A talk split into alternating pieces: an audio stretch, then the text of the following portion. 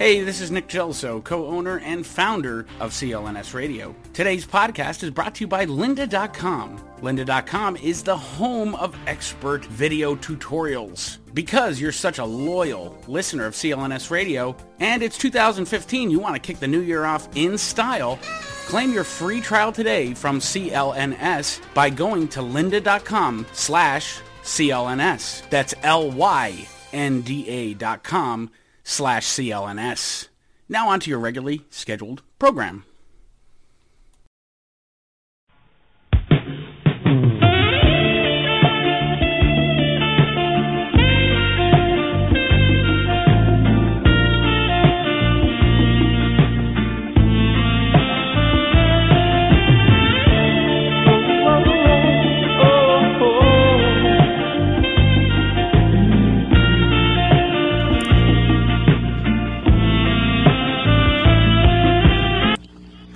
Celtics Game 7.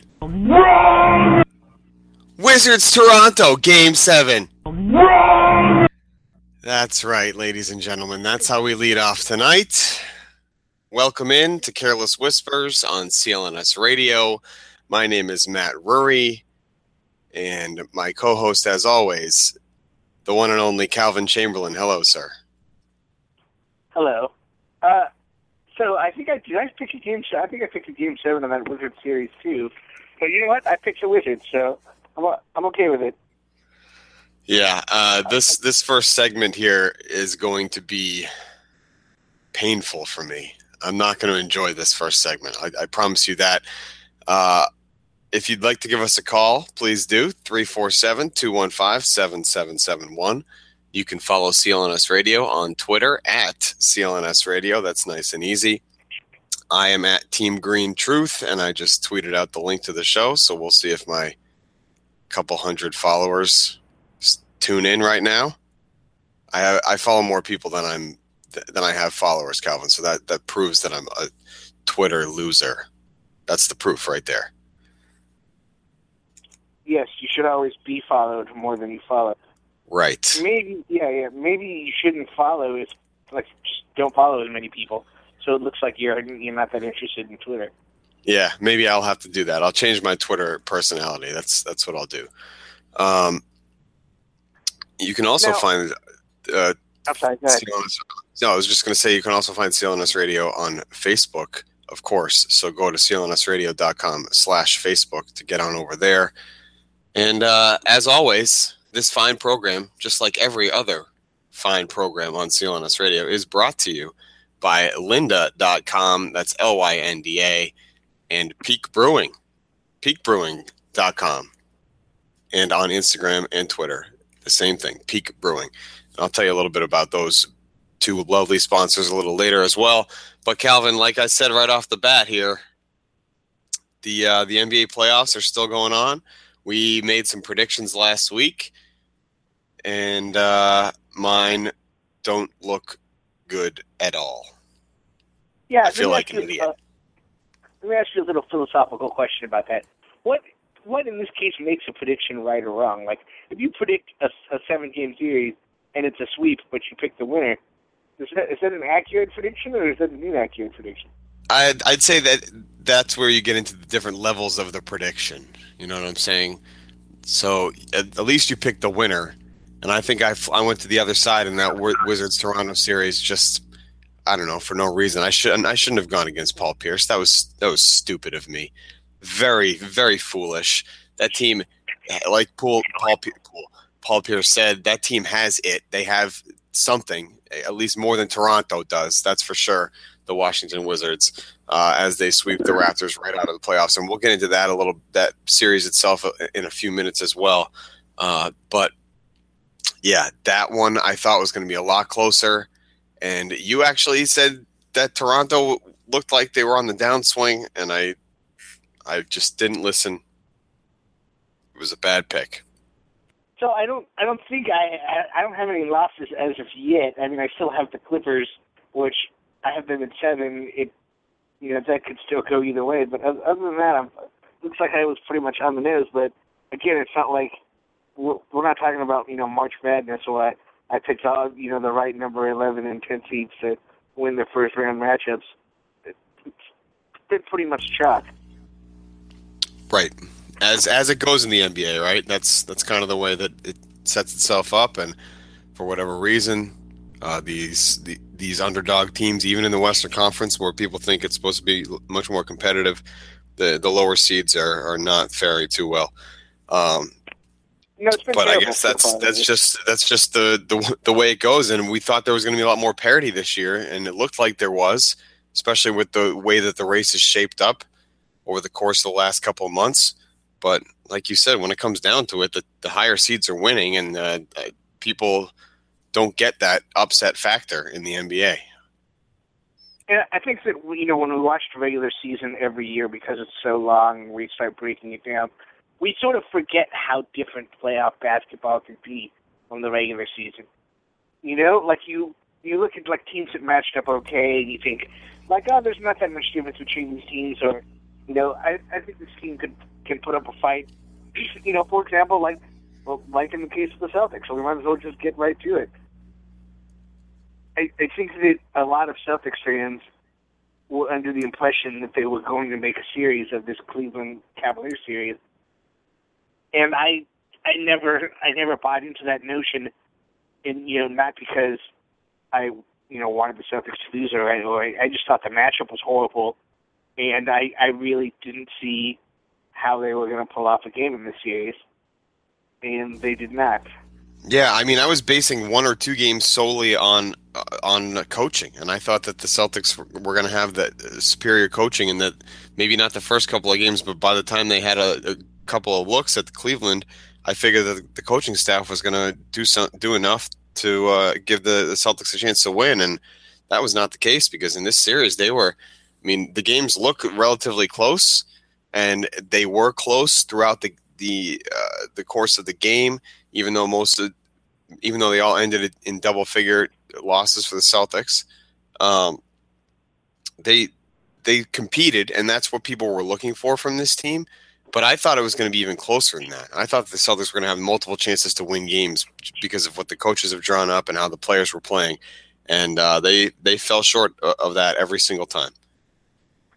Yeah, can I can I be a, a little critical of Brad Stevens in the series, just because I, I feel like I feel like he wasn't quite ready for playoff basketball. I'm, I'm going to be honest with you. I didn't see the, the kind of adjustments that I that I was expecting from him, and I, and I think a lot of it had to do with the fact that that it it's, it seemed to me almost that he didn't realize that when you're coaching a, a playoff basketball series, you have to you have to coach against the other team and adapt your team to to fit the best lineup that's going up against that specific team, and you know run plays that that go at the, at their weaknesses directly, but focus on on that team that you're playing. Or I sort of felt like the Celtics were trying too much at the beginning of the series. Now he he he made adjustments, you know, right around Game Three. He started making adjustments, but uh, but early on in the series, it seemed like he he stuck a little too long to hey this is this is what's worked for us during the regular season, so we're going to keep going with it. And I, I thought that his yeah his timing on the adjustments was a little too late. Yeah, there were there were things that we were talking about uh, either on shows after the after the games or on post game or just me talking with people in general and I was looking for some drastic changes to be made after the first couple of games there. Uh, I didn't think that Jared Sullinger was effective at all, and I thought that he should be he should be just benched entirely. And it, it turned it turned out that toward, by the end of the series, the third and fourth game, he was contributing to the team and he was being a factor out there. Uh, but I I just thought that the matchup sort of dictated that he would not be seeing as many minutes as he as he saw. Uh, but he sort of took upon himself to be that or try and be that leader on the floor and guys were starting to look to him. So I don't I don't blame Coach Stevens for keeping him in the lineup in games three and four. But uh, that was the type of stuff that I was looking to for the coach to do after the first couple of games because something it, it wasn't working. They needed to figure something out. You know. Yeah, definitely, and you know I don't want to. I, I guess I don't want to go come down on them too hard because they they were overmatched. I guess I guess I just saw in this series when I watched the Cavs, you know, despite what I said at the, at the beginning of the series when I picked them in four, and I and I thought that you know they just didn't have any advantages. I thought the Cavs really half-assed in this series. Again, not not to take any credit away from the series or, or the Celtics rather, but it seemed to me that like LeBron wasn't really trying, except for in, in small bursts. You know, late in, in games where he decided to take over. Like they really spent a lot of time focusing on like getting Kevin Love shots, and then but then And there were other LeBron where admitted that Love- himself. yeah, they had Kevin Love, you know, positioned like three feet behind the three point line. Like they clearly like didn't have his his role, even at this point in the season. Like they don't have Kevin role, Kevin Love's role defined clearly. Uh, you know, Kyrie Irving was allowed to just take take whatever shot he wanted, with the idea of, getting him going. And I get it, man. It's like LeBron has been in so many playoffs, and like he didn't obviously to like make them really try. you, th- this early in the playoffs, you're going to have to take a game or two from them. And since they were never actually threatened, yeah, I, I really felt like they had that they were vulnerable for that game or two. But you know, unfortunately, the Celtics couldn't make it happen. I, Isaiah, let me ask you about Isaiah Thomas because I think we we saw in that series sort of sort of the downside of having him be your your primary option in the fourth quarter, which is Isaiah Thomas, frankly, is just not very big. And the guy who's not very big, like they really basically, sh- you know, shrouded him with bigs every time he got in the lane. He had a hard time Right. either seeing the basket or, or really getting, you know, getting those passes out to guys. Would you be concerned about that going forward when it comes down to a, a playoff series when teams can really hone in on? Well, I would be concerned with that if they come back with the the the, the same sort of I don't know wing players, if you will. If if they're throwing Jae Crowder and Evan Turner out there, as good as Crowder's been, and we'll get into him in, in just a second and his injury. Uh, but as good as he has been, as as much heart as he's thrown out on the court, if they're still throwing him out there in in the crunch time, I mean, they need guys who can knock down shots, and he has knocked down some wild shots. But I still don't think that he's that type of guy that's going to be that should be trusted to knock down shots. And that's that teams are going to until they find that that, that dead eye shooter. Teams are going to look at Isaiah Thomas in the playoffs is the only guy that can score, and they're going to double team him and they're going to clamp down on him. And unless other guys are out there and they pose or impose some fear into the uh, in, opponent, then the Celtics are going to have a hard time winning some playoff games. They they need some more scoring punch on the wing. That's that's the long that's the short end uh, short way to, of putting what I just said there. All right. Yeah, you're, you're, you're probably right. I guess I, we don't need to get too much into what their needs are right now because we will be doing that, you know, over the course of the uh, the coming months. I guess I, I was just curious to know what you thought of his performance. I'm I'm, I'm also really interested in uh, what what what's the deal with LeBron and Evan Turner? Why does LeBron hate him so much? Do you have any idea?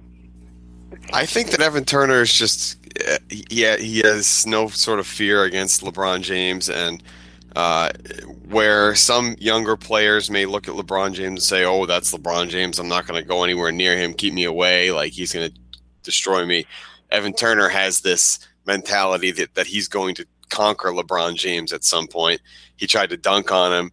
He uh, never backs down from the, the defensive assignment. If if if he's that guy that's playing against LeBron in the course of a game, and uh, I, I just think that that annoys LeBron James a little bit. He, he I think he kind of feels like he should be looked at as the superstar, number one king talent in the NBA, and when guys like Evan Turner don't pay him that utmost respect for whatever reason or however Turner has gone about disrespecting LeBron James. This I'm building this up. I'm putting words words in LeBron's mouth, of course, but uh, that's sort of the way I see it.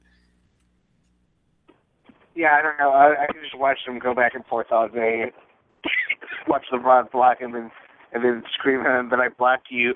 It's it was just it was one of those things where like it just really stood out, and I, I didn't know if like there was some specific reason that I didn't know about it or what. So Well, I mean, all in all, Turner has trash talked LeBron before. In the regular season, he trash talked him. Said that uh, Andre Iguodala's son was better than LeBron's son, and uh, I mean, just things like that. I mean, I, I just Right. I feel like Turner has maybe had a few digs over the course of the season here uh, in matchups against LeBron James, and maybe LeBron is sort of taking note. You know.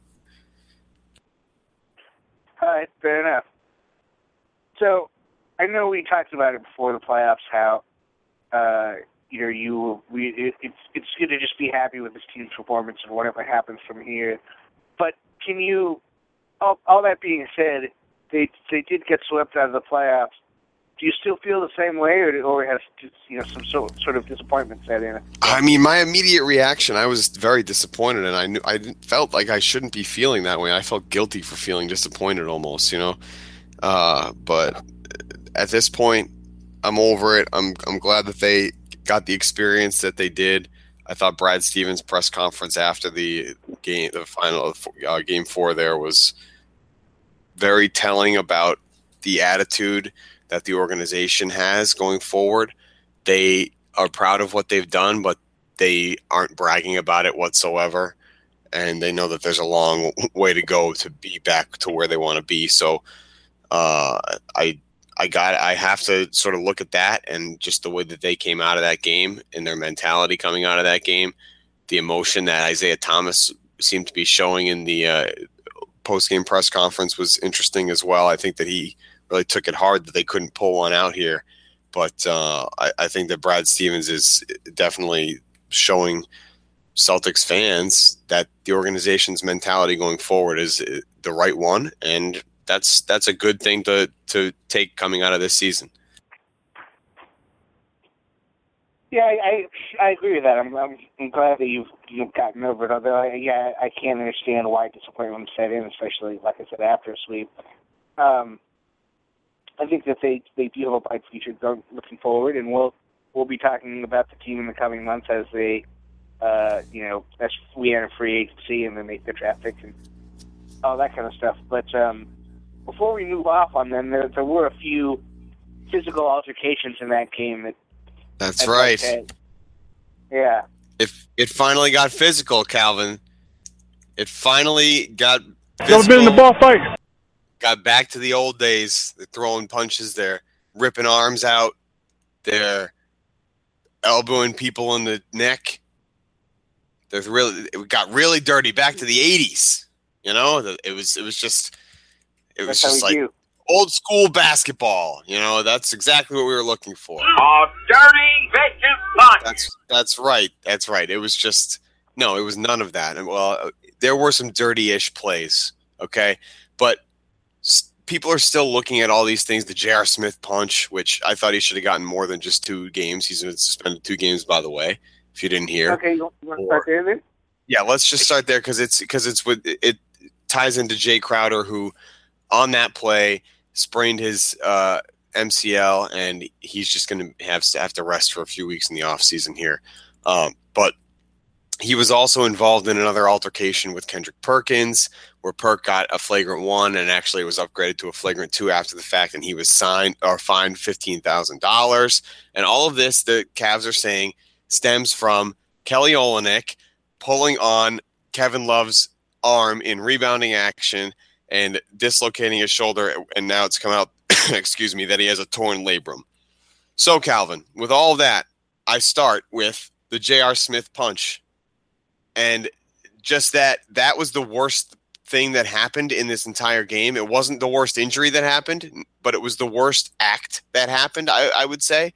And it wasn't even close to some of the stuff that we had seen 10, 15, 20 years ago. So when people are trying to compare the two, if anybody out there is thinking of doing that, don't bring it here because I won't I won't I won't listen to that. For today's standards, J.R. Smith was it was a punk move. And he I thought he should have gotten more than two games, but the league gives him the two game suspension. What did you think of all that? I mean, here here's the thing. I don't think that you can hold J.R. Smith responsible necessarily for Jae Crowder's knee sprain on that play. Well, Because- sure.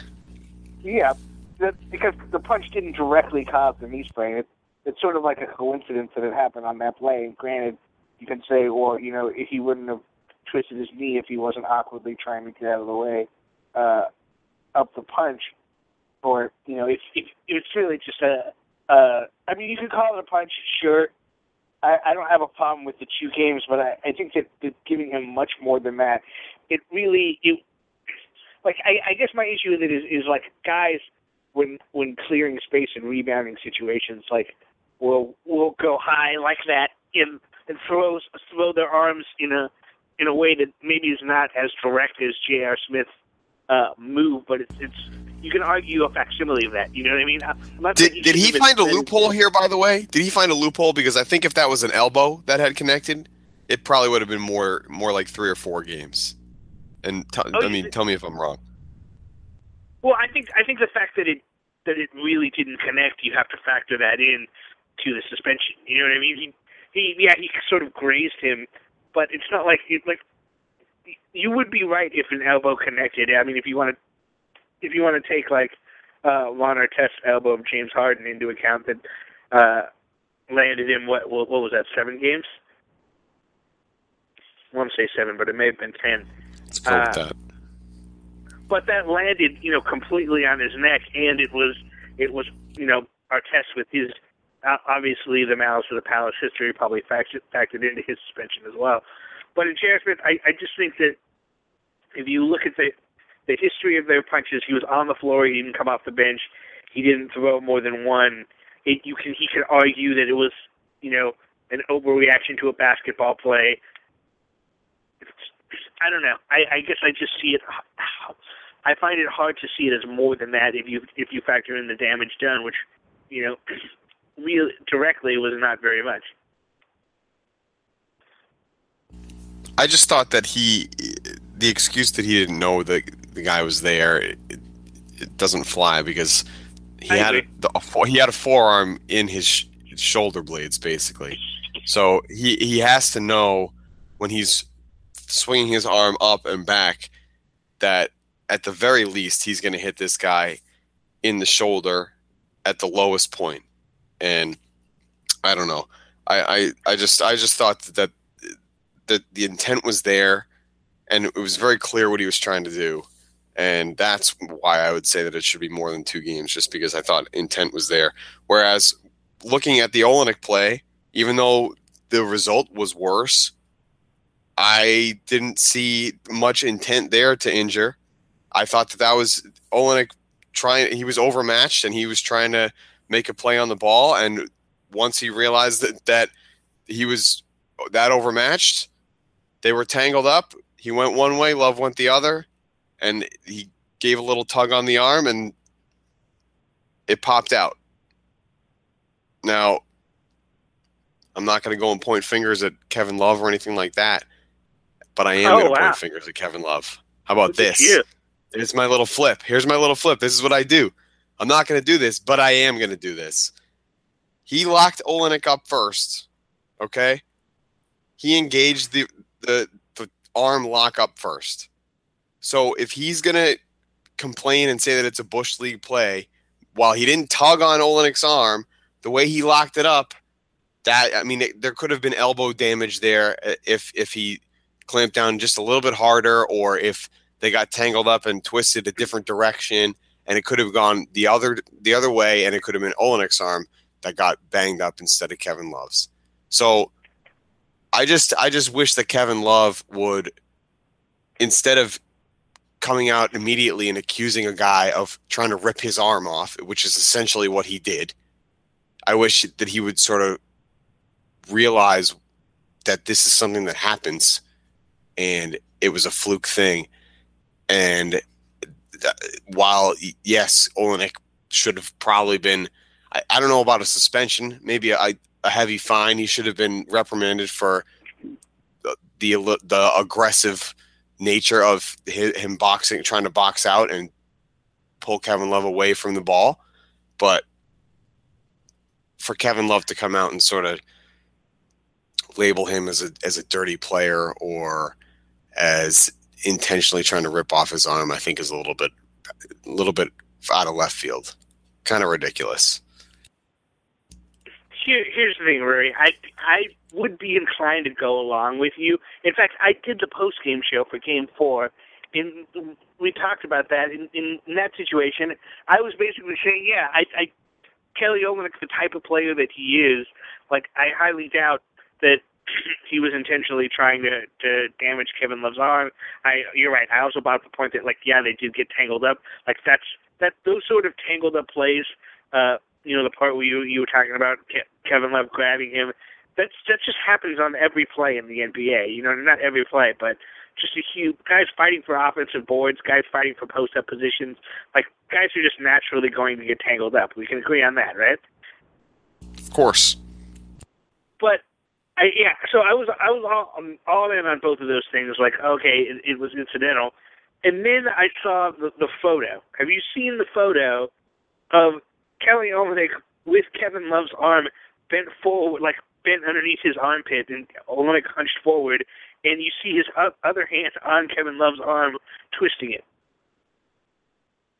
There's there's like a there's like a Zapruder film photo of of Kelly Olynyk that's like it, it's so malicious looking that it's like single handedly sort of. It's like a, yeah, it's like a, it's like a half it's like a half second basically. I, I but this is that's if you're looking at it in, in a split second like that and it looks horrible, right? But when you look at it in real time, you can still see him pull down on the arm, but it's really more of a all right, I'm going for this ball.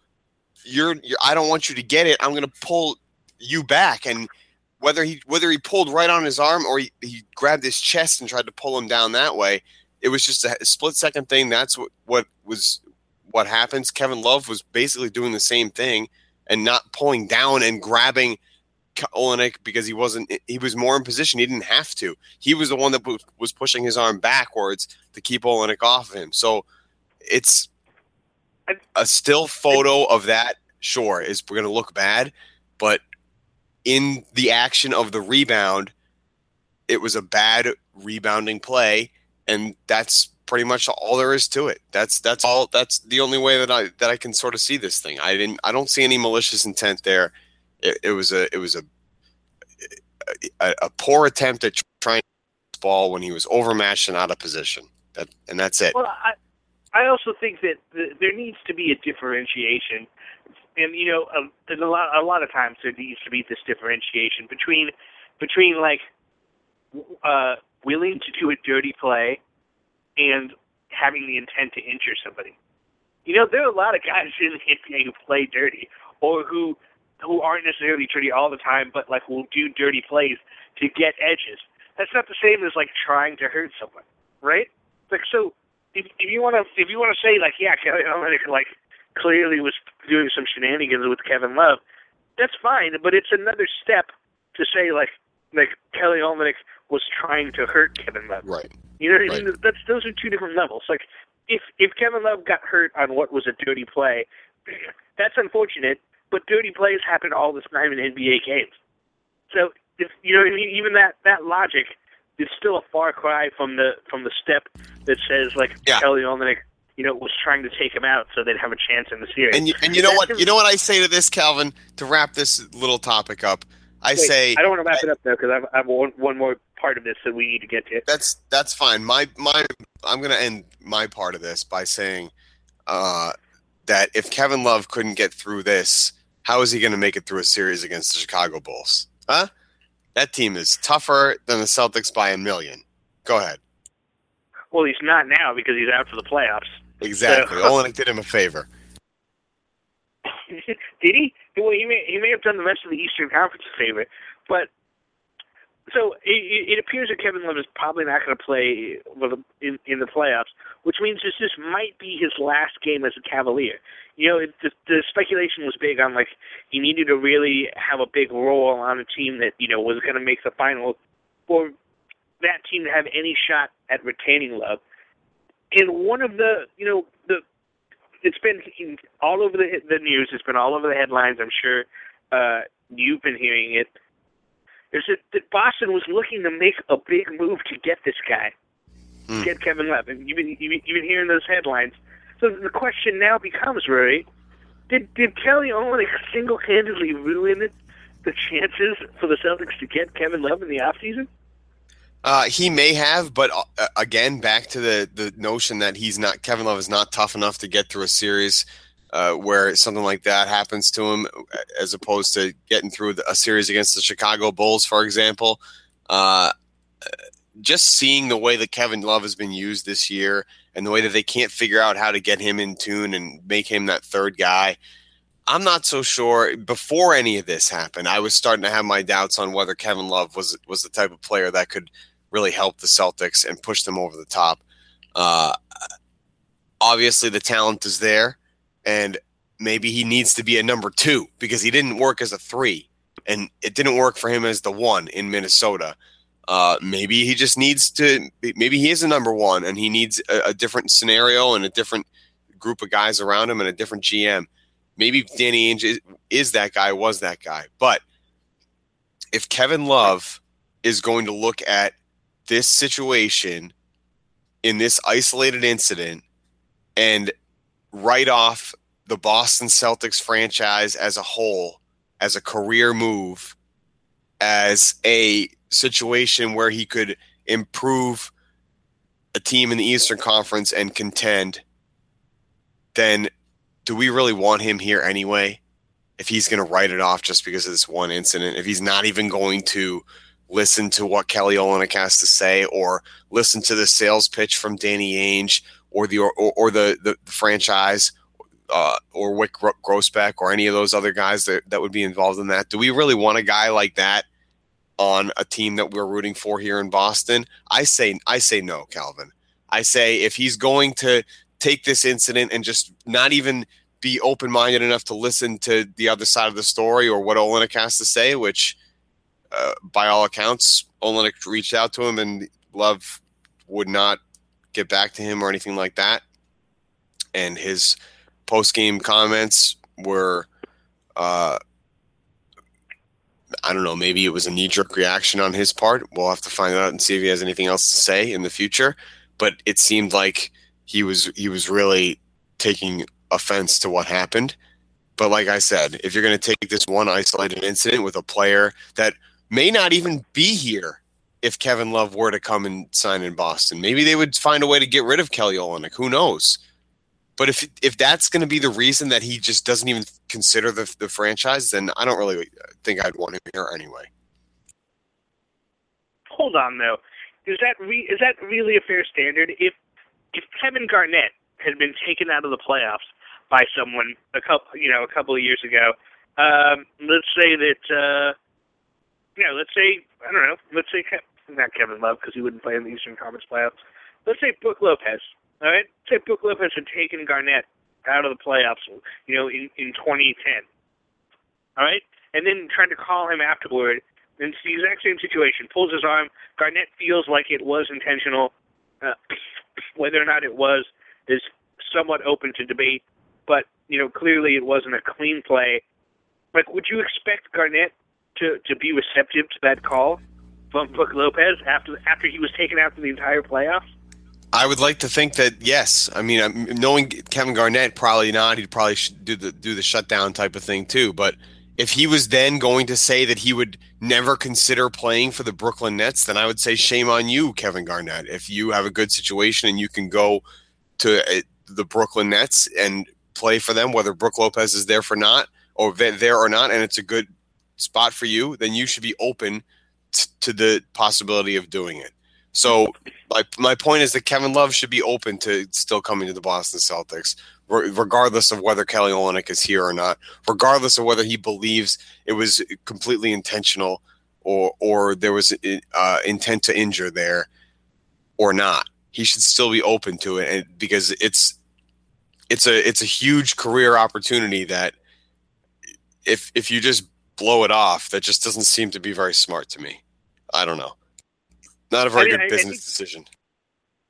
I think that if Kevin Love had a lack of options, I would I would agree with that. But I, I think he'll be fine in that situation anyway. If you wanted to rule a suitor out, no matter what suitor that would be, and it's not like the the Celtics aren't the team that would be one piece away with Kevin Love from becoming a championship team anyway. If we're being honest, right? So I don't know. I I guess I see I see what you're saying, and I get the I get the mentality of like if you don't want us, we don't want you. But I also like I I guess I I wouldn't see it as an unfair notion either. I wonder how I wonder how upset Ainge is right now about about the Hmm. fact that Olynyk did that with the idea that again you know all the Boston uh, media outlets have been reporting that Boston has been you know super Yeah. interested in love in this Well, I would- offseason and I would like to. I would like to think that Ainge would respond as far as saying that it was a it was a hard basketball type of play and a bad rebounding play, and uh, I would hope that he backs Kelly Olynyk on this regard, and may or or maybe he'll say nothing if if he really is trying to push to get Kevin Love here. We'll have to see how he plays this one. Uh, but anyway, let's move on. Okay. So we got a couple of Celtics in other series across the land, uh, and uh, I figured we we talk about them briefly. Uh, first is is you know I'm assuming one of your favorites, right? Paul Pierce. Paul Pierce is is a is a legend, and he has been trolling the hell out of Toronto Raptors fans, and I'm loving it. Like I, I don't know, just the fact the fact that I picked Toronto in seven in that series doesn't mean that I wanted them to win it, and I think I expressed that on, on our our preview show as well. Uh, but yeah, I'm I, I love this Wizards team. I think they're a lot of fun, and I I think that uh, if as many playoff basketball games as you can get to see Paul Pierce in, I think it's a it's a win for Celtics fans as well as Wizards fans now. Uh, just to sort of see this guy finish his career, and he still has a, a little bit left in the tank, and he still can get it done. Uh, and he's he's really funny on Twitter too, Calvin. That's what surprises me, Rury. Is I didn't know he had. This, I didn't realize he had this much left in the tank. Do you, I don't know if you watched any of Pierce in the regular season, but he like really didn't play well, this particularly down the stretch. Saving Uh, himself. Really, yeah, didn't do too much at all. So you know when it started with with uh, Pierce calling out Toronto and saying they didn't have it, and then sort of getting in a war of words with uh, Masai Ujiri, I I sort of assumed that it was just you know Pierce doesn't really have it on the floor anymore, so he's sort of trying to provoke them into, into getting annoyed and getting them off their game, which I I, I found hilarious. But then then it's like the playoff series started. All of a sudden, Paul Pierce is is playing small ball power forward, and he's destroying Toronto. Game one, he's he's making big shot after big shot. It was like a it was like a rewind back to back to uh, Boston, and he was just Paul Pierce again. And and I loved it. I'm not I, I'm not gonna lie. I found it tremendously entertaining. Good. And now that they yeah, now that they've I swept mean, he, them, yeah, he said he was resting throughout the regular season and that he was saving himself for the playoffs, which is great. And Randy Wittman did a good job of uh, keeping his minutes down and when he could. And I think that that's uh, what's going to have to happen uh, when he finishes out his career next year. When he finishes that contract there in Washington, he's already said that that's going to be his last season. So they're going to have to do the same type of thing if they want to have him be successful in the playoffs again. Uh, and it's just it's fun to see a guy like that uh, really still getting it done, still having fun out there, trying to help the younger guys like Bradley Beal, uh, Otto Porter, you know, John Wall, of course, trying to help them uh, shape their careers as well. And I, I think that uh, that that's part of the reason that he's such a good fit down there in Washington because they can look to him as, to be that leader because he still gets it done when uh, when it comes to the clutch the truth. That's Paul Pierce, man. That's he's just going to keep getting it done until his team is knocked out. That's right. are they dangerous now? With I think that they've been dangerous the whole time, and it, I mean it's not necessarily with Pierce, but uh, he's proving that he can still win games and he can still be the guy to to look at down the stretch and be that scorer. So just this one series makes them more dangerous because even if he doesn't perform that way, I, f- I feel like the pressure being off of those other guys like Bradley Beal and John Wall towards the end of games uh, is going to be good for them as well. And if they play a little bit more relaxed, maybe they'll start to get that same mentality that Paul Pierce has, and then they'll have multiple options in the next series and uh, possibly going forward after that. Yeah, I guess I wonder how much of this is a mirage because they played Toronto. You know, a team that doesn't play any Right. defense at all. I guess we'll find out. We will. But I'm sure, yeah, I'm sure it is. It feels good as a Celtic fan just to see Pierce doing it one more time. I like it. But what what I wonder, Murray, is does it also feel good as a Celtics fan to see Rajon Rondo and Jeff Green not do it one more time? Well, honestly, I I was hoping that Jeff Green was going to uh, perform pretty well. I, I I was looking f- for him to to flourish, I guess, in Memphis, and I I wouldn't mind if he started turning on and they figured it out. But uh, it doesn't seem to look like things are going their way as far as Jeff Green is concerned. They're playing pretty well, even though Mike Conley just went down. Uh, we'll see when he comes back, but if he comes back, and but the Jeff Green experiment, I mean, it's it's been up and down in Memphis as well, and I would I would prefer to see him do well over Rondo just because of the way Rondo sort of left Boston, and he's obviously had an attitude problem in Dallas. Uh, so it's I'm not going to go out. The, I'm not going to say that I'm happy to see Rondo struggling and the fact that he's not even playing anymore in Dallas. I'm, I'm not happy about that because I think that he, he's a good. He's as far as his talent is concerned, he's good for the league, and I I hope that he gets his head on straight and finds a way to be that flashy player that he once was in Boston. Uh, but until that happens, I mean, it looks like the Celtics really did the right thing here, and uh, they have certainly won that trade. They certainly have. I mean, you know, well, especially with with Jae Crowder. But it's just funny to me because I, I feel like we've had a thousand conversations, right? Be it on this show, be it on the post game show, you know, call, calling people calling in and arguing, like over the value of these guys, Rondo and Jeff Green, and it sort of came to a head this season with, you know, both of them being a, a, a having a negative effect on you know how good this team played, and it's just hilarious to me to see Jeff Green go to Memphis in in Memphis have the exact same Jeff Green experience.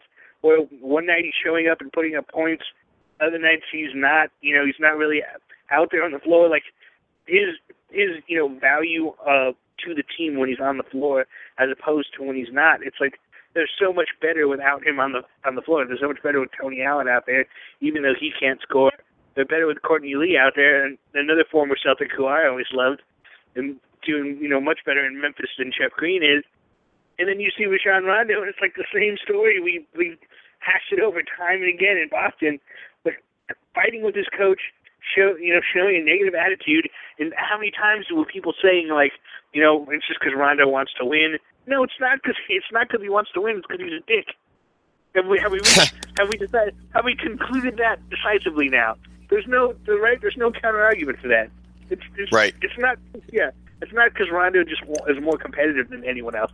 He, it's yeah. It's because he has a surly personality and he wants to do things his way. Right. That's all and he is. thinks he's right. He thinks he's smarter than everybody else, and that Yeah. he does want to do it his way. Exactly. That's that, and, and he he very well may be. He may be one of these great basketball minds that you talk about, you see come along once in a while. LeBron is one of them, uh, but maybe maybe he just needs to get over the fact that people aren't just going to cater to him because he can't make free throws and he's not a very good shooter. While he, he does a lot of other things extremely well, and does things that some players would never even dream of being able to do with the basketball. He needs to understand that he is not that max type of player if he's not going to knock down shots and et cetera, et cetera. So uh, Well- I think that the I think that that's it. The conclusion is Rondo's not a max player, right? That was the big discussion. Is Rondo a max player? Is he not a max player? He's definitely Certainly not a doesn't look player. like he I mean, is. I mean, everybody keeps talking about uh, not everybody, but like people keep talking about how like the Lakers are going to give be the team that offers some money, and I'm pretty worried about that as a Lakers fan. I mean, I guess we'll get to that when it comes to it, but the the even if the Lakers do offer him a contract, I'd, I'd be pretty surprised if it was a max type contract. Even if it is, I, I don't know, I might kill myself or something, but we'll, we'll see. See how that goes.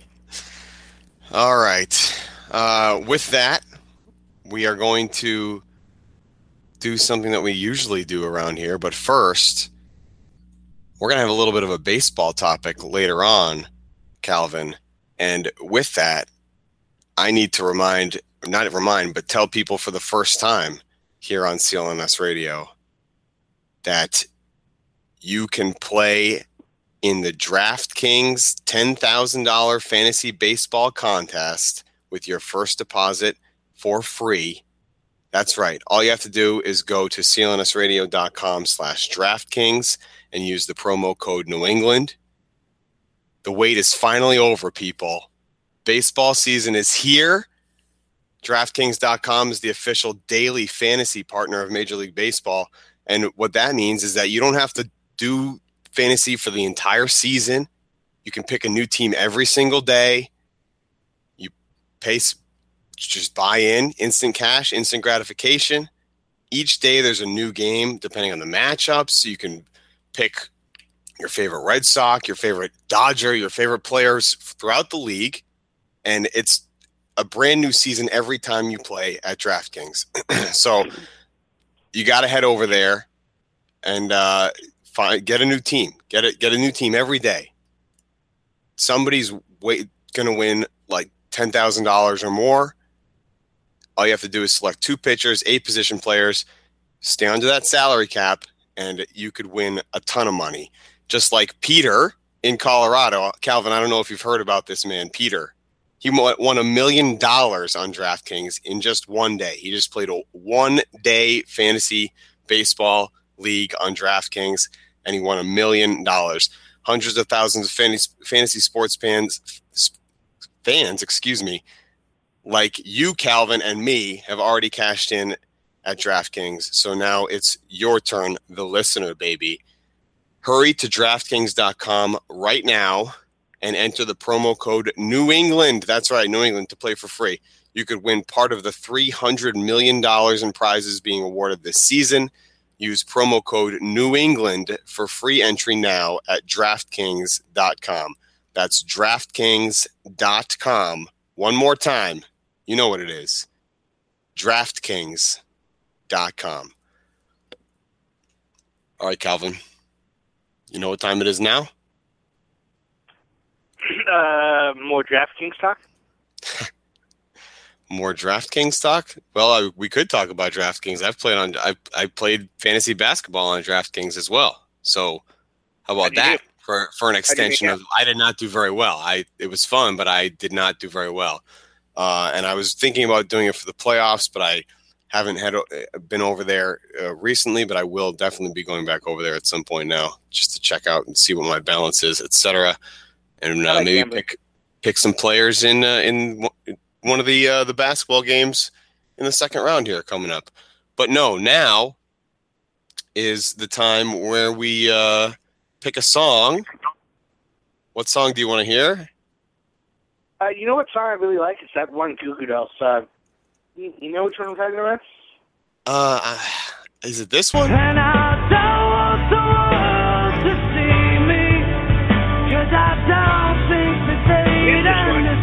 This is it. This is it. All right, good. We've got another like seven seconds of this song. You know, just hear it. I just want Yep, this is it. This is it. know who I am. Yeah. Hello, Liz Farola. Hello. terrible. hey guys. Hey guys, hey. Hey Um, guys, don't steal that from them. Well, I like saying it though. Well, you can't steal that from somebody else. Um, I do want to say that I've used DraftKings before and I really like it. I'm not Oh, very well, good at it, go. but it's fun. Testimonial from the one and only Liz Farola here. Nancy found out there you go. yesterday that Damian Lillard is black, not white. listen, I have a You know what, Calvin? take. Sometimes, Matthew sometimes Liz just doesn't watch the basketball games. She only listens to people talk about them, and uh, she just assumes one way or the other based on what their per, the person's name is. This is what we've come to love about her. this is making me sound terrible, but I do want to say that a lot of these names I see during like fantasy sports, and that's really what happens. Because like, why am I going to watch Damian Lillard? Why would I? Uh, Because he's awesome. Okay, all right, guys. I mean, oh, you know, those. What? those, those of us who enjoy sports enjoy Damian Lillard. I just I just want to throw out that Matthew Lillard of Scream and other random things, not black. So that's what I based it on. I just immediately assumed that's how it goes. I'm sort of digging myself a hole now. And uh, This is clearly not one of your topics tonight, Liz. But Great. what is? not one of my topics. Okay, I have three pretty funny topics. One of them is sort of basketball related, so I thought you guys would like it. so, I read this story about um, Scottie Pippen's daughter. Have you heard about this? I saw a headline about this. Yeah, I just, I mean, it's kind of a sad story. So she was arrested for public intoxication and public urination. She's 20. I guess she like, she goes to University of Iowa, and she drunkenly walked into this hotel lobby, went to the bathroom on the floor, and then like staggered out, and they arrested her for it. Have you ever urinated in public, like in a in a hotel lobby, Calvin? Um, I mean, I'm a guy, so of course I've urinated in public, but not. But like in a hotel lobby? I hope not in the lobby. I mean, I'm, I'm sure. I'm sure that I've urinated in a restroom in a hotel lobby. Sure. But just not out in the middle of the hotel lobby, or like maybe on one of the couches in the hotel lobby, or maybe there's a fountain in the lobby if it's a nice hotel. But that's like I feel like that's sort of like you know like a plant or something. You're like at least trying to hide it. She was like straight up in the middle of the lobby, like just standing there, basically. Maybe No, she's but underage. I, I did. I did throw an ice sculpture at somebody in a hotel lobby once. You threw an ice sculpture? It was. It wasn't very big. It was small. Oh my god. Was I- that after it- the party?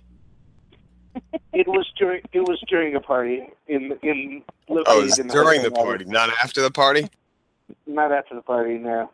During the Oh, party. I wish Was it before the already. after party? There was an after party, but it was not in a hotel lobby. That's all Okay. in my head now. All right. Um, okay. All right. Uh, moving on.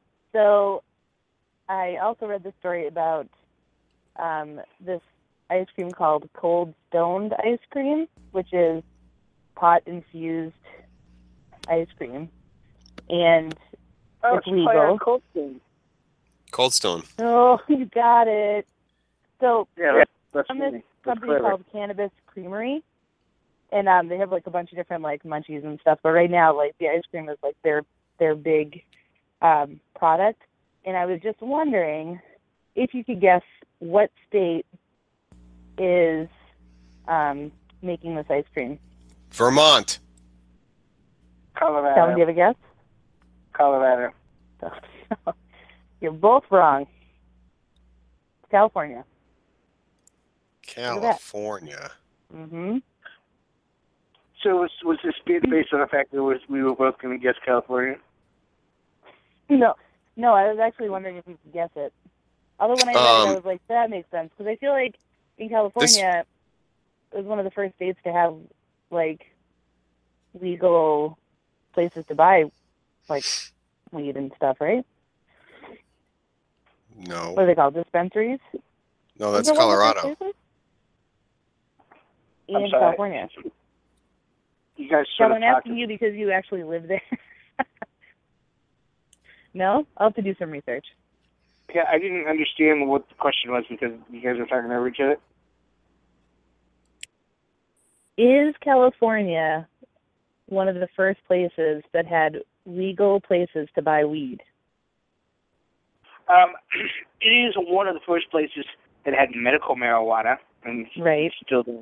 I think it was the first state, uh, but you know, non-medical marijuana is not legal here. Even Right. though, even though the whole the whole medical marijuana thing is like, it's like the ultimate scam because you can go to a doctor and say that, you know, you've got this pain in your elbow and he's just going to prescribe. There's like doctors who would like their jobs are just to hand out weed subscriptions. Right, right. Liz, this Okay. reminds me of uh, Ben and Jerry's making beer. Ben and Jerry's made beer? Well, they're going to make beer. where they're teaming with they're teaming with New Belgium Brewing Company to uh, release a salted caramel brownie brown ale in the Oh, fall uh, of this year. I'm so- not sure how I feel about that. There you go. We'll have to try it out. That's cool. There you go. Great connection, Roar. Okay.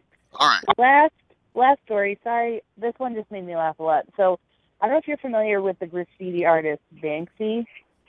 Uh huh. Do you know who Banksy is? I know Calvin loves Banksy. you love No. graffiti, Calvin. So. I'm not a Um, big fan. Of, I'm not a big fan of Banksy. But go on. yes. He's a vandal. Um, so in England, there is a um, a graffiti artist, and he's going by the name the name Wanksy because he's he's dra- drawing male body parts over potholes so that they get fixed immediately because otherwise they're not fixing them. So he like he will draw these large phallic drawings and then they fix the potholes almost like within the day. That's Isn't awesome. that so smart? We should do Are that they- around here. We should do that around here. Are they are they looking for this guy? They're going to try and get him to stop, or they're just fixing I'm his potholes? I'm not sure. He has like an Instagram account, and he'll just he'll be he'll just um he'll post one like for example this caption says here's a nice long one for you all, and it's around this giant pothole, and then later on that day it says um another success story, and it shows it like completely covered up with Nice. yeah. for him. I thought it was I thought it was very clever. That is clever. Mhm. But how many? Mhm. But how many potholes do you have? We don't have that many potholes. Well, you don't live in a place that gets lower than 95 degrees 10 months of the year, so Yeah, Calvin, you probably don't even know what a pothole is, do you? we have so many potholes right now because of the winter. When it's cold, everything moves around, plows pull stuff up. It's not. It's not a, a place in the backyard where you put your medical marijuana. That's not what a pothole is. Calvin, do you know what a plow is? I, You know what I a assume plow you're is? to a mouse. Uh, a plow? Do you know what yes. it- it- yes, but Yeah, this, is, this is a this is a PG rated show, let's. But I, I won't talk about a plow. Wow. Plows are from the future, Wow. Liz. Plows are from the Wow. future. They're, they don't exist. well? Um, all right, well, that's all I have to share. I thought those were fun. All right. Well, thank you very right, much. Thank you. And, uh, Do you have any requests? Uh, no, I'm enjoying the show so far. I I enjoyed hearing your opinions on the Kevin Love situation. You know, I love I love Kevin Love. I sure do. well, he's not coming now. Fun times in Cleveland today. Cleveland. Come on down to Cleveland town, everyone. Come and look at both of our buildings. Buy some food that's prepared. That's right. Both both of our That's like one buildings. of- that was that was perfect. I haven't heard that in so long. That was great. Well, I played it last week. Here you go, Liz. Goodbye. Shots weirder than 50 Pac, Biggie or Ricky Rise. Jiggy, I'm Vicky Rise. Don't love the game, shot clock in the buzzer. There you go. There she goes. Uh, that's my song. I've heard that song forever. Well, you're welcome. Playing the classics tonight. Playing the classics, bringing them all back. It's the eye of the tiger. Nope, nope, nope. Uh, oh, I guess I'll just mute her now so she doesn't have to worry about that. um, before we sort of get into our final segments here, our 30 minute, well, whatever, however long we're going to spend on these next few segments, I will remind everybody, of course, this show is brought to you by lynda.com. And uh, if you haven't kickstarted your, your new year on lynda.com yet, then I don't know what you've been waiting for. And I'm, I would like to think that I'm telling people things that they already know. You can get a free 10 day trial if you head over to lynda.com slash CLNS. And it's used by millions of people already. It was bought by LinkedIn. If you don't know about lynda.com yet, then I hope you're a first time listener to this show and this network because uh, otherwise, you should have already headed over to lynda.com and taken one of their courses because they, they are experts in almost anything that you can think of. Set some financial goals for yourself, find a work life balance. That's right. Sometimes you just don't want to sit and work anymore. You just want to go and drive around and just do nothing and look at just random things. You want to go to lunch and you just want to sit there and not talk to anybody at work. You just want to go just drive around. You ever feel that? That's because you need a work life balance, and Linda can help you with that as well. lynda.com slash CLNS. Uh, so I teased the baseball thing earlier because of DraftKings, so I'll I'll tease it again because we're not going there just yet. But where we are going to go, Calvin, is something that is probably the most anticipated sporting event in the last oh I'm gonna I'm gonna go with like ten years, and I don't know what I'm gonna say is the is the most anticipated since then, but I'm I'm just gonna say it's a safe bet to say ten years. Nothing has been this big. I'm talking about Floyd Mayweather and Manny Pacquiao. They're going at it. Uh, it'll happen before the next time we have a show. It's happening this Saturday night, uh, and this this thing is something that people have been waiting for. It's long overdue, and I don't know what your initial thoughts are on it, but let's spend a few minutes talking about this because uh, there have been a lot of, or there has been a lot of speculation that Floyd Mayweather was ducking this fight for many reasons over the past few years, uh, and that now that he they're going to actually have the fight, it's Mayweather's to lose actually because Pacquiao is getting a little bit older, and just the style of fighter that that uh, Mayweather is, if he can control the fight, the I feel like the judges are probably going to give him the benefit of the doubt. So take it away from there. Well, you you hit on both both things I wondered. One, who do you like in the fight? It sounds like you like Mayweather. Uh, I also like Mayweather to win the fight. I want Pacquiao to win, but I expect Floyd Mayweather to just win another boring decision. Like I feel he, the same way. Yeah, like he beats everybody else. It's just going to be him staying away from Pacquiao, Pacquiao not being able to get close to him, and Mayweather just tagging him with combinations because he's quicker. Like that's that's it's, it's going to look like every other one of Mayweather's fights. So like part of part of my thinking is it's like the people making a huge deal of this. I don't even think it's because Pacquiao's older.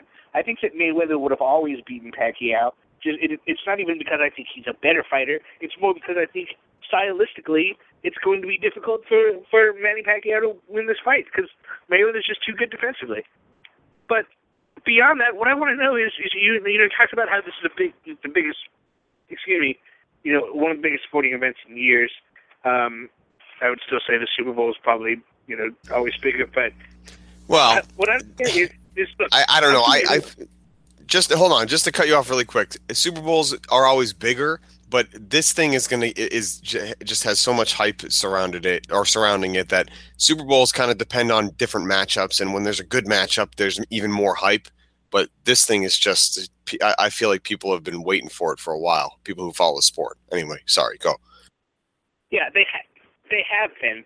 And look, I'm somebody who I, I really like boxing. I don't know how you actually feel about boxing as a sport, but like if it were up to me, we would be talking about boxing more often. Like when there when there are other fights, I just really like boxing. I like it more than MMA. Um, but it's clearly been surpa- surpassed by MMA as a.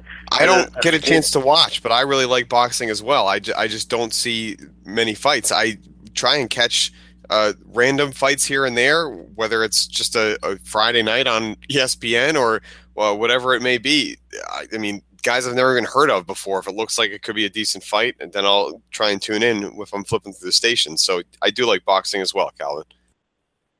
Yeah, I, I have HBO. I'm a I'm a big supporter of HBO. So like, they they have a good lineup of boxers that you know fight on Saturdays. Sometimes I don't usually ever get a pay per view, but uh, beyond that, you know, like there are a lot of major fights that I have opinions on. But the, the but my bigger point is that like I feel like the American public not so much with boxing, not so much into boxing at all Definitely not. probably don't even know that many boxers.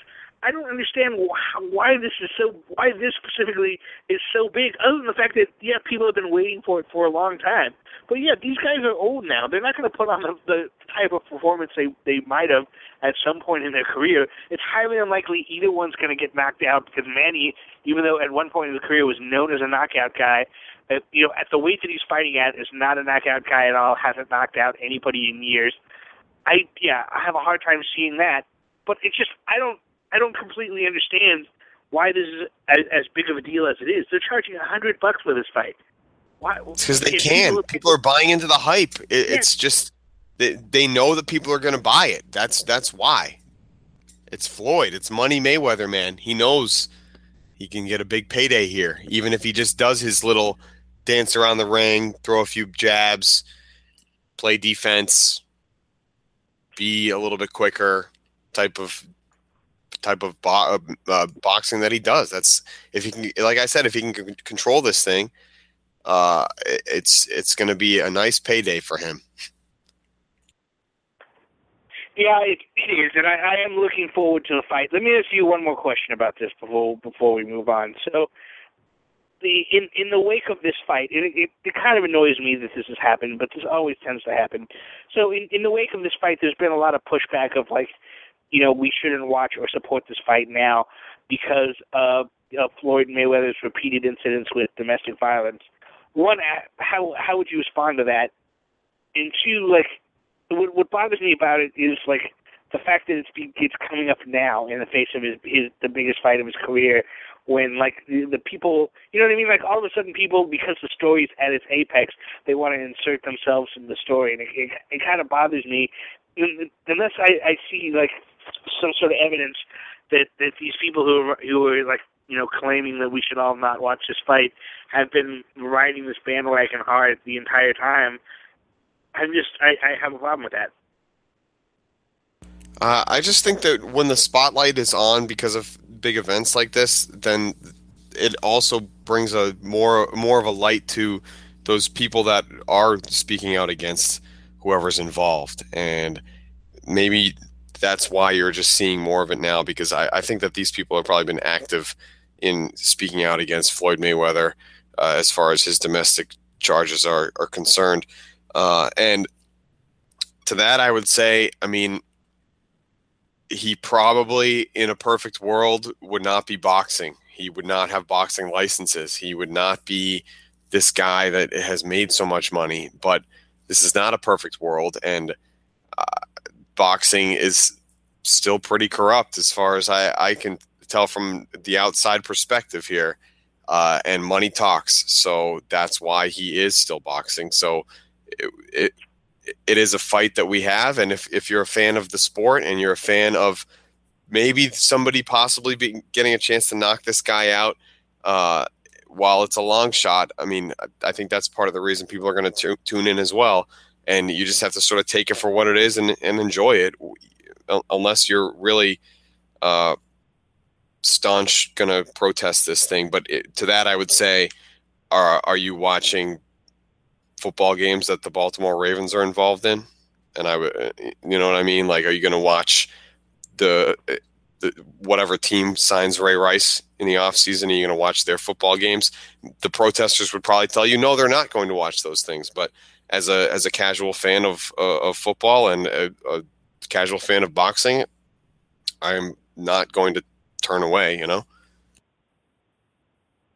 Yeah, that's the thing. I I don't think it's the I don't think that you have to support Mayweather the person to support you know the notion of seeing a great fighter fight. Like it, it, again, it, it it all comes down to like there's there's not a moral obligation to like make sure everybody in sports is you know the ideal person that you want uh raising your children or or being around them like regard like he the it's it's up to the political system to like determine what Floyd Mayweather's fate is in regards to crimes that he's committed in domestic violence situations. I don't know the specifics of you know whether of, of his convictions and you know why he happens to be free or I know he he was in jail for a year for uh, domestic violence, but so he spent you know he's he's served his time, and I I don't think you have to then like uh deny den, you know deny yourself a fight based like just because you don't like what this guy represents. Like you have the opportunity to cheer or now I don't have a problem with people who choose to do that or not do that, but I don't think there's any responsibility for anyone to do or not do that. It's it's it's your choice. You know, if you if you appreciate the sport on on that level, like it doesn't mean you have to appreciate Mayweather or that you support domestic violence or or really anything. Like it's, it's just that you he just happens to be a very good fighter. You know, having a fight on Saturday night. All right. Uh, now is the discussion about uh, baseball. Here's the baseball topic, everybody. And it's actually not so much a baseball topic as it is a, I guess it's more of a social discussion, but maybe we don't really need to get into all the specifics there. Uh, but the Baltimore Orioles will be playing a game in Camden Yards with no spectators as far as the public is concerned. I, I don't know if they're going to have team employees in, in there watching the game or scouts or whatever, what, what have you. But uh, in order to get this game played amidst the civil unrest in the city of Baltimore, tomorrow, April 29th, the uh, Orioles are going to host a game at 2 p.m. with no fans in the stands, Calvin. Now, uh, like I said, we don't need to get too too in depth and political on this thing or what what have you. But is this the type of thing that baseball should have just put, tried to push back to later in the summer in, in general, or do you are, are you okay with them just playing this game uh, with with no fans in the stands? I don't. I guess I don't completely understand the the mentality of it. One, yeah, apparently they've already moved certain games. Uh, they moved one game to Tampa Bay. It's, it's they're playing Tampa Bay, so they moved. They turned one game to a road game. They scheduled another game to be a doubleheader later in the year. So, like, why would they?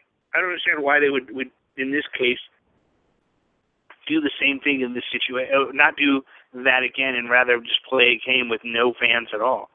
I mean, are they? I'm, I'm assuming are they going to televise this game? It's going to feel awkward.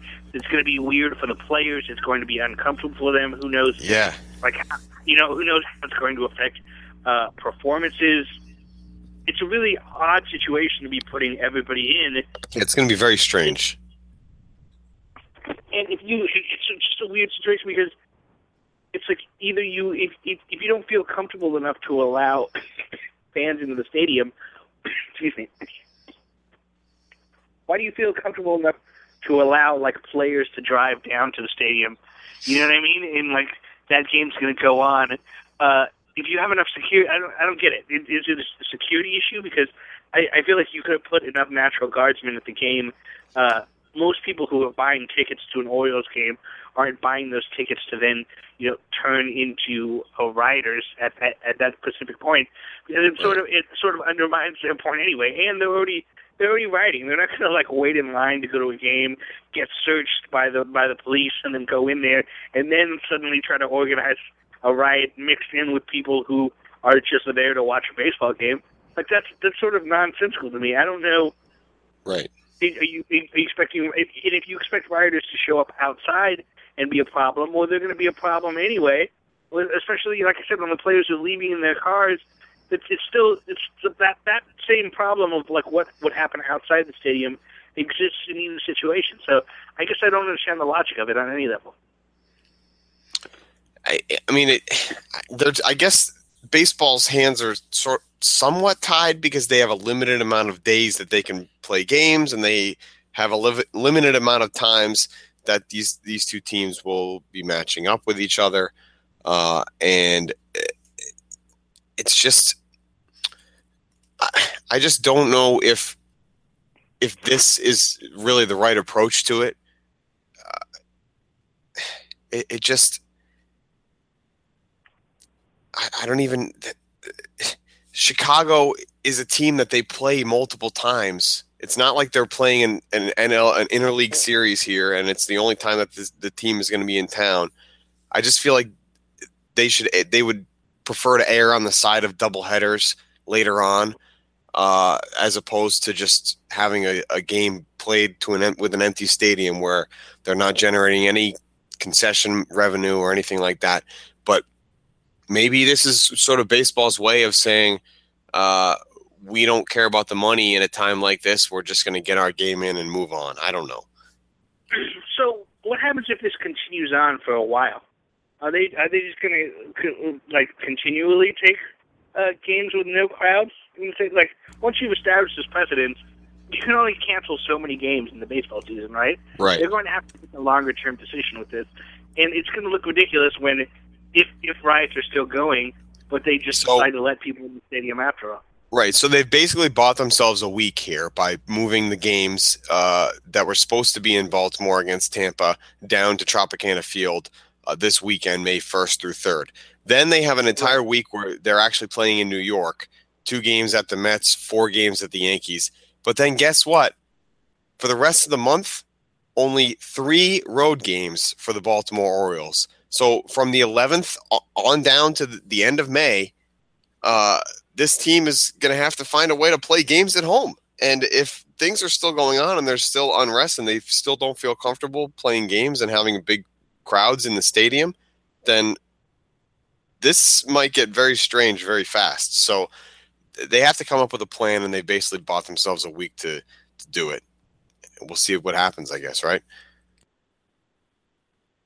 Yeah, I, I I guess. I mean, are they just hoping the riots are are being taken care of by then? It's just a, it's it's a, strange position to take, and especially they're going to have to set some sort of long term policy unless you know this goes away pretty quick. That's right. All right, what's next? Where are we? Um, We'll oh, Jon Jones. Go ahead.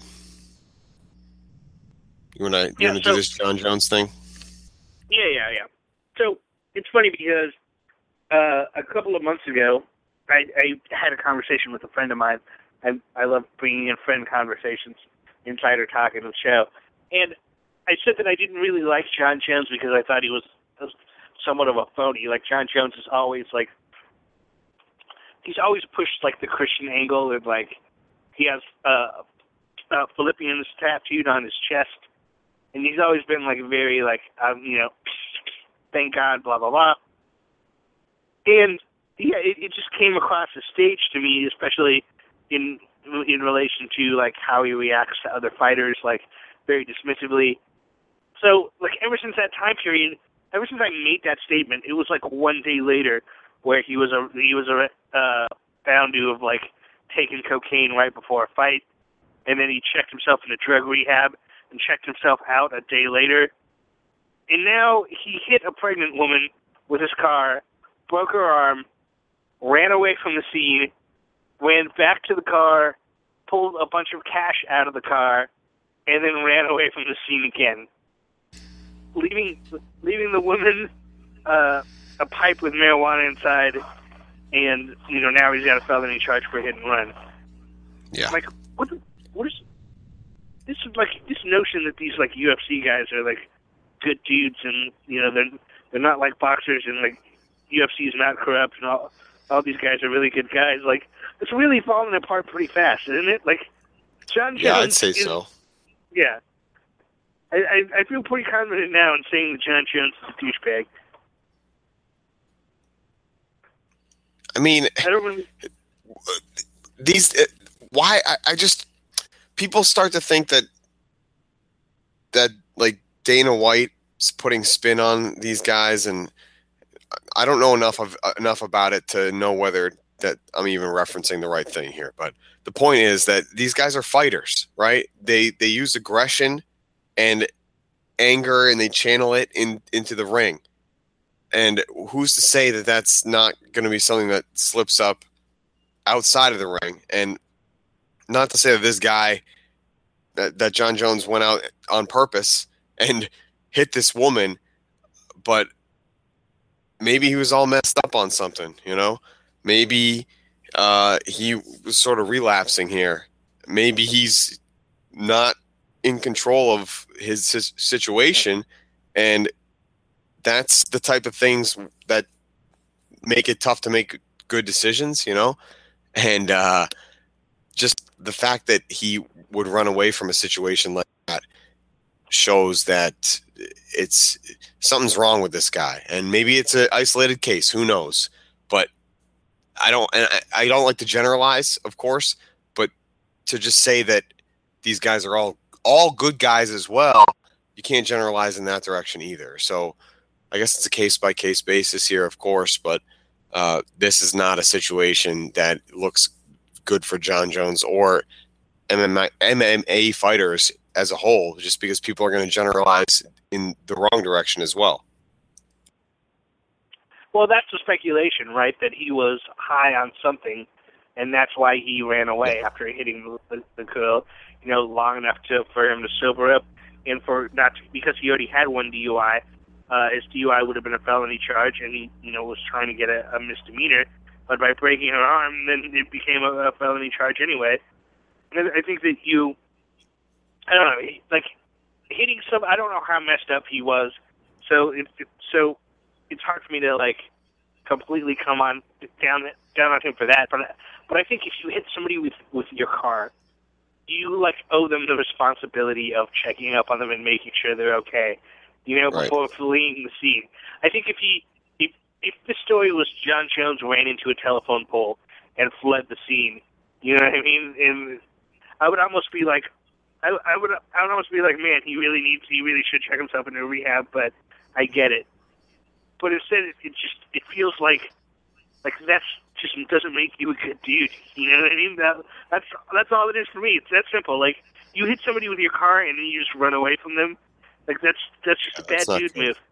That's all. Right. I agree, Calvin, wholeheartedly. Right, Uh,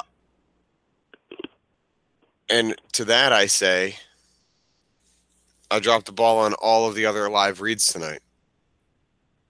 I did the important Really? one, the dra- the DraftKings one, but now I'm just going to rip out a bunch right now, and I'm going to just tell everyone that that's what's happening, and then we're going to have a secret segment, and then we're going to end the show.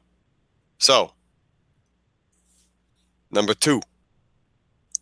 If you don't know what the Reacht app is yet again what what have you been listening to? Because we we tell you about these things all the time which is why i forget to tell you from time to time throughout the shows because i just assume that you people out there listening know about them. If you don't know go to reachtapp.com slash clns that's r-e-a-c-h-t a-p-p dot com slash clns download that app for your iphone or get it from google play for the android devices out there. And you can just share all of your comments and questions across all of your social media pages. Talk about any sports teams you you desire to talk about. Get in on the discussion about the the latest Celtics beat because that show is blowing up and you can find that on our mobile application. You can also get that on IO, iOS and on uh, Android devices on the Google Play Store. That's free as well, the CLNS Radio mobile app. So you can listen to the Celtics beat, Patriots beat, then you can go to the Reacht app and you can talk about it and text about it, and then you can tweet about it and put it on your Facebook all at the same time. So go to reachtapp.com slash CLNS. That's the long story short on that one. Uh, and if you have been listening to us this entire show and you like audiobooks, then you should go to audiblepodcast.com slash Celtics and get a free audiobook from the world's biggest online library.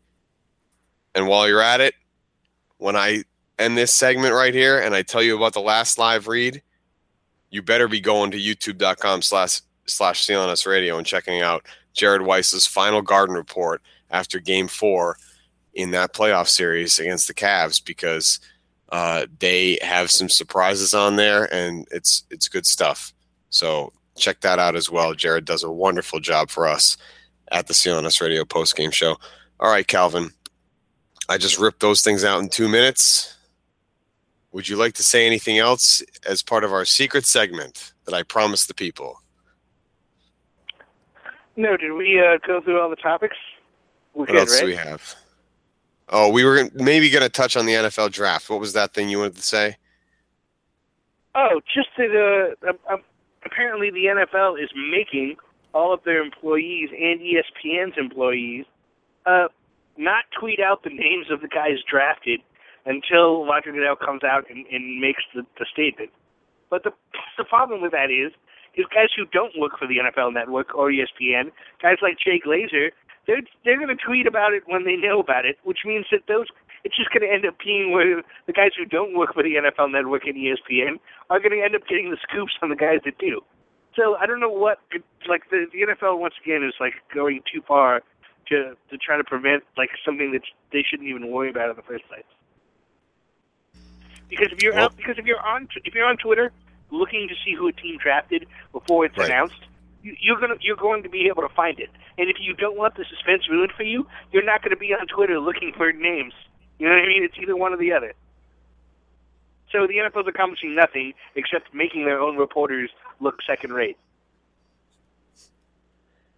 And with that, I say I agree with you. The NFL trying to clamp down. How are they going to track that anyway? Uh, are, are they really going to go back and look and see uh, every single one of their employees and ESPN's employees uh, and make sure that they didn't send anything out on Twitter or Facebook or what have you?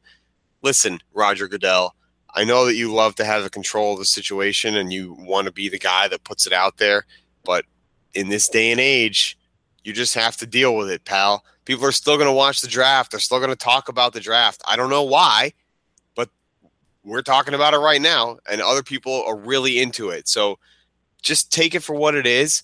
Embrace the fact that people are trying to leak these draft picks moment moments before you uh, unveil what who they are, and just go with it. Just act like it's not happening. Pretend that you don't see the tweets popping up. Don't acknowledge it at the draft. That's fine. The guys in the room are going to hear it from you from him first.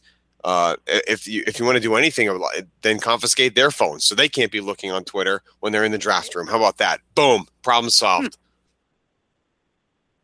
And you really you're really a problem solver tonight, right? problem solver. Take that, Roger Goodell. I am a problem solver for you, sir. All and right. with that, Rury, I think we're out of time. with that, we are out of time. That is our secret segment right there. And uh, I thank you all for listening tonight as I fade off into the distance. Good luck to the Orioles and White Sox tomorrow playing uh, with no fans. That is going to be strange. Quickly on that, Calvin, are they gonna? You think they're gonna play things on the Videotron and they're gonna announce the players and play their music and all that stuff? I'm actually kind of interested to see how this thing goes tomorrow. So uh, maybe we'll see some highlights or something. Until next time, I'm on the Wizards bandwagon now. I don't know who Calvin's rooting for. Maybe just the fun basketball playoffs. Go Clippers, right? Warriors. Warriors. No, Warriors. Yeah. Yeah, okay. Go Clippers. Good night, everyone. High line, man.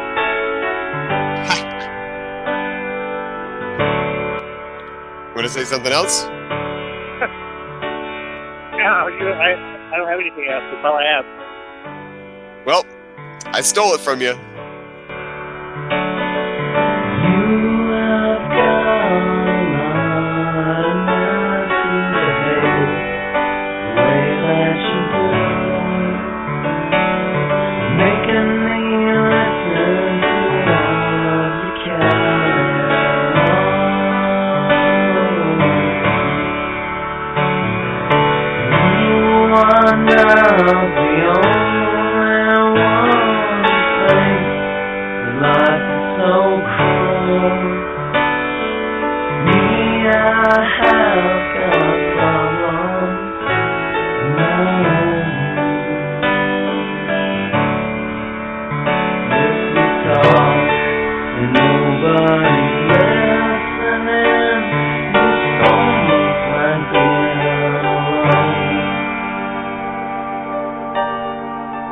A game, not a game, not a game. We talking about practice. Not six, not seven. Hulk Hogan!